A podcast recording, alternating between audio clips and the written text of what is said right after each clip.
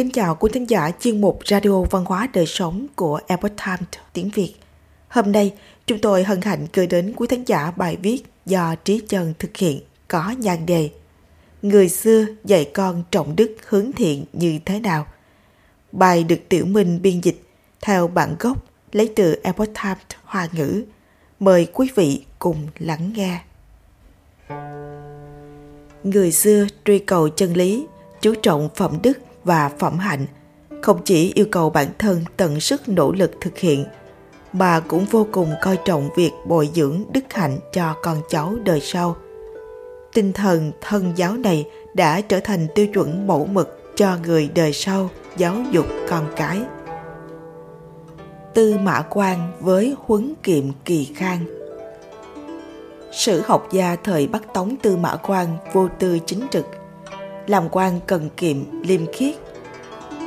Ông dạy con trai Tư Mã Khang dĩ kiệm vì Mỹ Đức, lấy cần kiệm làm Mỹ Đức, dùng thể loại viết thư nhà để viết một cuốn sách đề là Huấn kiệm kỳ khang. Cuốn cổ huấn này xoay quanh nội dung thành do cần kiệm, bại bởi xa hoa kết hợp với những kinh nghiệm cuộc sống và trải nghiệm của bản thân.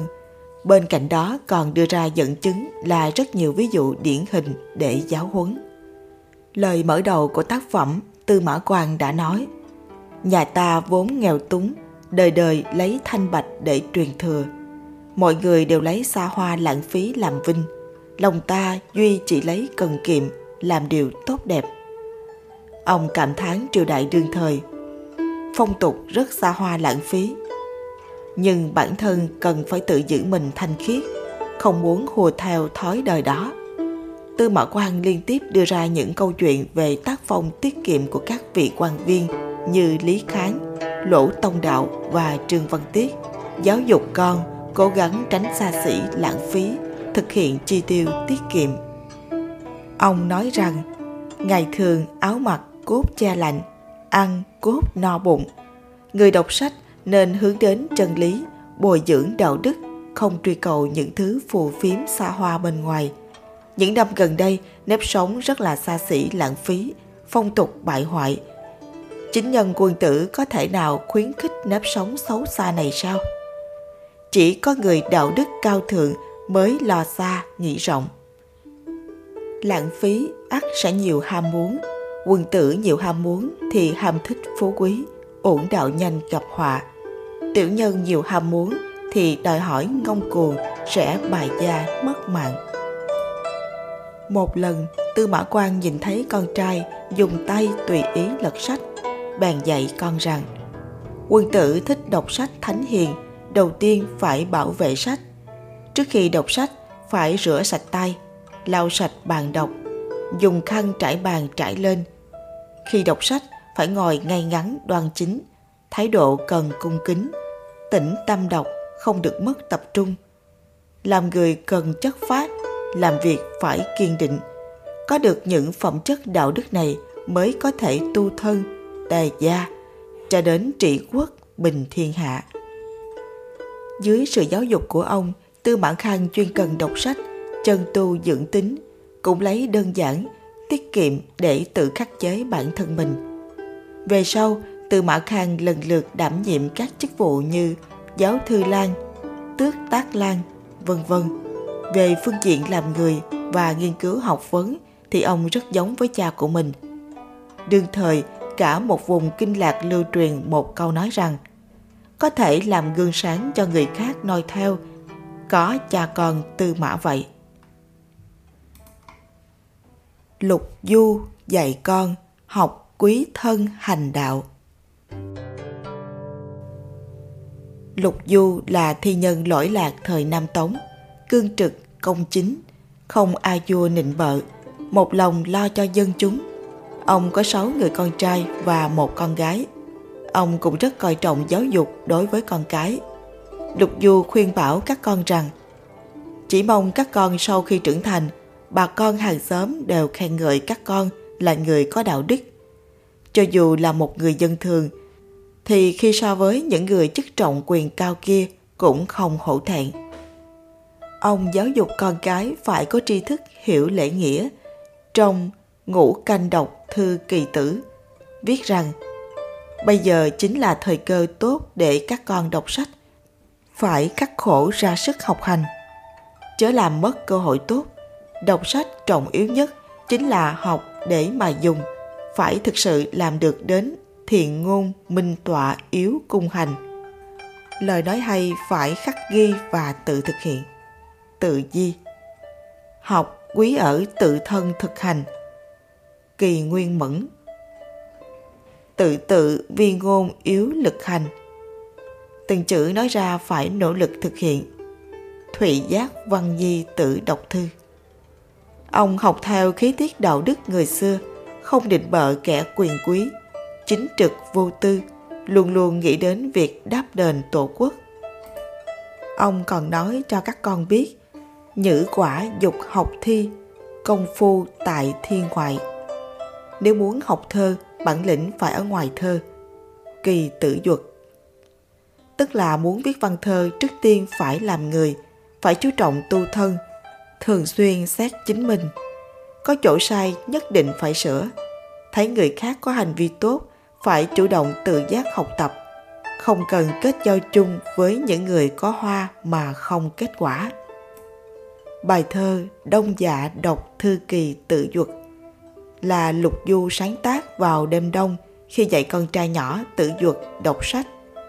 Tay ông nắm tay tự duật tập viết chữ, dạy con đọc sách nhất định phải chăm chỉ không ngừng, kiên trì bền bỉ.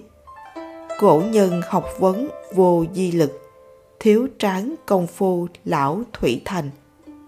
Người xưa nghiên cứu học vấn không tiếc khí lực, thời trẻ bỏ ra công phu đến già mới thành công. Bài thơ Tống Tự Long Phó Cát Châu Duyện là lời khuyên tặng ông viết cho con trai thứ hai, Lục Tử Long, khi người con này đi nhậm chức quan ở Cát Châu.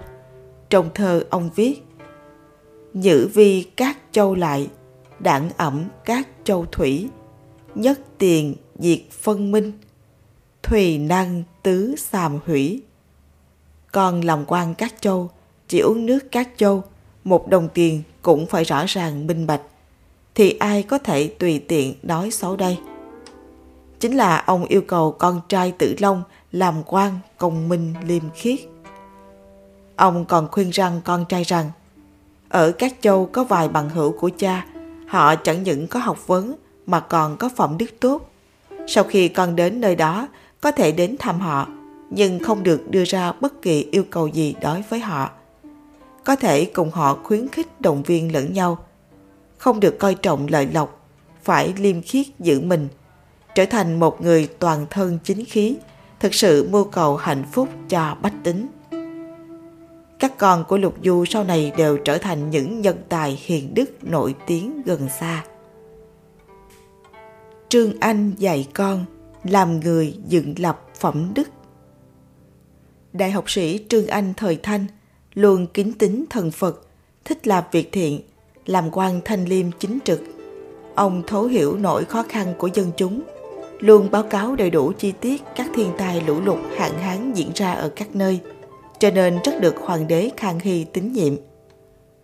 Trong cuốn gia huấn Thông huấn trai ngữ do ông viết có đề cập đến việc làm người phải dựng lập phẩm hạnh, đọc kinh thư, tu thiện đức, cẩn thận uy nghi nói năng thận trọng trong gia giáo ông không chủ trương thần sắc nghiêm nghị mà là dùng lời nói giản dị dễ hiểu thường ngày tỉ mỉ nhẫn nại ông chủ trương luôn giữ phương châm dựng lập phẩm hạnh đọc sách dưỡng thân chọn bạn. Đồng thời có tứ cương.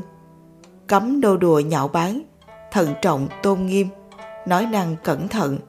Học kinh thư tinh thông nghề nghiệp, học chữ mẫu, cẩn trọng hàng ngày, thận trọng quanh năm, chi tiêu tiết kiệm, báo đền ân nghĩa, bớt tụ tập yến tiệc, ít giao du. Khi ông dạy con trai Trương Đình Ngọc cách đối nhân xử thế như thế nào, ông nói Kết giao với người thì mỗi lời nói, việc làm đều cần có ích cho người, đó là thiện nhân. Nếu mỗi hành động lời nói đều có thể suy nghĩ từ trong tâm vì lợi ích cho người khác mà hết sức hạn chế tổn hại người, thì người sẽ xem như loan phượng, quỷ như nhân sâm linh chi, tất được trời đất phù hộ, quỷ thần kính phục mà hưởng được nhiều phúc vậy. Trương Đình Ngọc nhớ kỹ lời dạy của cha, từ nhỏ đã đọc thuộc kinh thư, đối xử với người khác rộng lượng, cung kính, cần kiệm. Về sau nhậm chức đại học sĩ, quân cơ đại thần. Sau này con trai của Trương Đình Ngọc là Trương Nhật Ải, tham gia thi đình đỗ thám hoa, thi đỗ tiến sĩ phân ra nhất giáp, nhị giáp, tam giáp. Trong nhất giáp có ba thứ bậc là trạng nguyên, bản nhãn, thám hoa. Ba bậc này còn gọi chung là đỉnh giáp. Sau khi Trương Đình Ngọc hay tin đã nói rằng khắp thiên hạ nhân tài đông đảo, ba năm thi thố ai cũng mong đổ đỉnh giáp. Thần chịu ân của triều đình hiện đang làm quan, mà con trai Trương Nhật Ải đổ thám qua, tranh thứ tự với học trò nghèo nên trong tâm không yên, nhưng lại chịu ân vua, ghi danh nhị giáp đã là vinh hạnh vô cùng. Ông cho rằng con trai tuổi còn trẻ vẫn nên nỗ lực học hành, rèn luyện, tích lũy phúc đức. Có như vậy mới an tâm tin cậy. Bởi vậy, ông khẩn cầu đưa con trai mình xuống vị trí nhị giáp.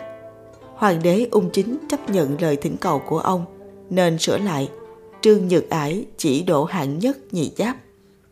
Theo Trúc Diệp Đình Tạp Ký về sau, Trương Nhật Ải nhậm chức quân cơ sứ tại Nam Thư Phòng. Ông noi gương cha mình tận tụy làm tròn phận sự, giữ thân khiêm nhường, liêm chính. Mọi người đều khen ngợi gia phong trương gia thuần hậu, khiêm nhường, tâm sáng tỏ như nhật nguyệt. Tổ tôn ba đời đều làm quan thanh liêm, nhân phẩm đoan chính, được bách tính tin yêu. Người xưa giáo dục con cái trọng đức hướng thiện, gửi gắm quan tâm và kỳ vọng cho đời sau, giúp con cháu đời sau tìm được điều căn bản nhất để làm người. Họ nhân từ yêu thương và yêu cầu nghiêm khắc đối với con cái giúp con cháu có thể phân biệt được đúng sai lựa chọn đúng đắn con đường nhân sinh của chính mình. Đây chính là tính toán lâu dài và có trách nhiệm với tương lai là để lại nguồn tài sản đáng giá nhất cho con cháu. Quý thính giả thân mến, chuyên mục Radio Văn hóa Đời Sống của Epoch Times tiếng Việt đến đây là hết. Để đọc các bài viết khác của chúng tôi, quý vị có thể truy cập vào trang web epochtimesviet.com. Cảm ơn quý vị đã lắng nghe, quan tâm và đăng ký kênh. Chào tạm biệt và hẹn gặp lại quý vị trong chương trình lần sau. Kính chúc mọi điều bình an và tốt lành đến quý vị cùng người thân.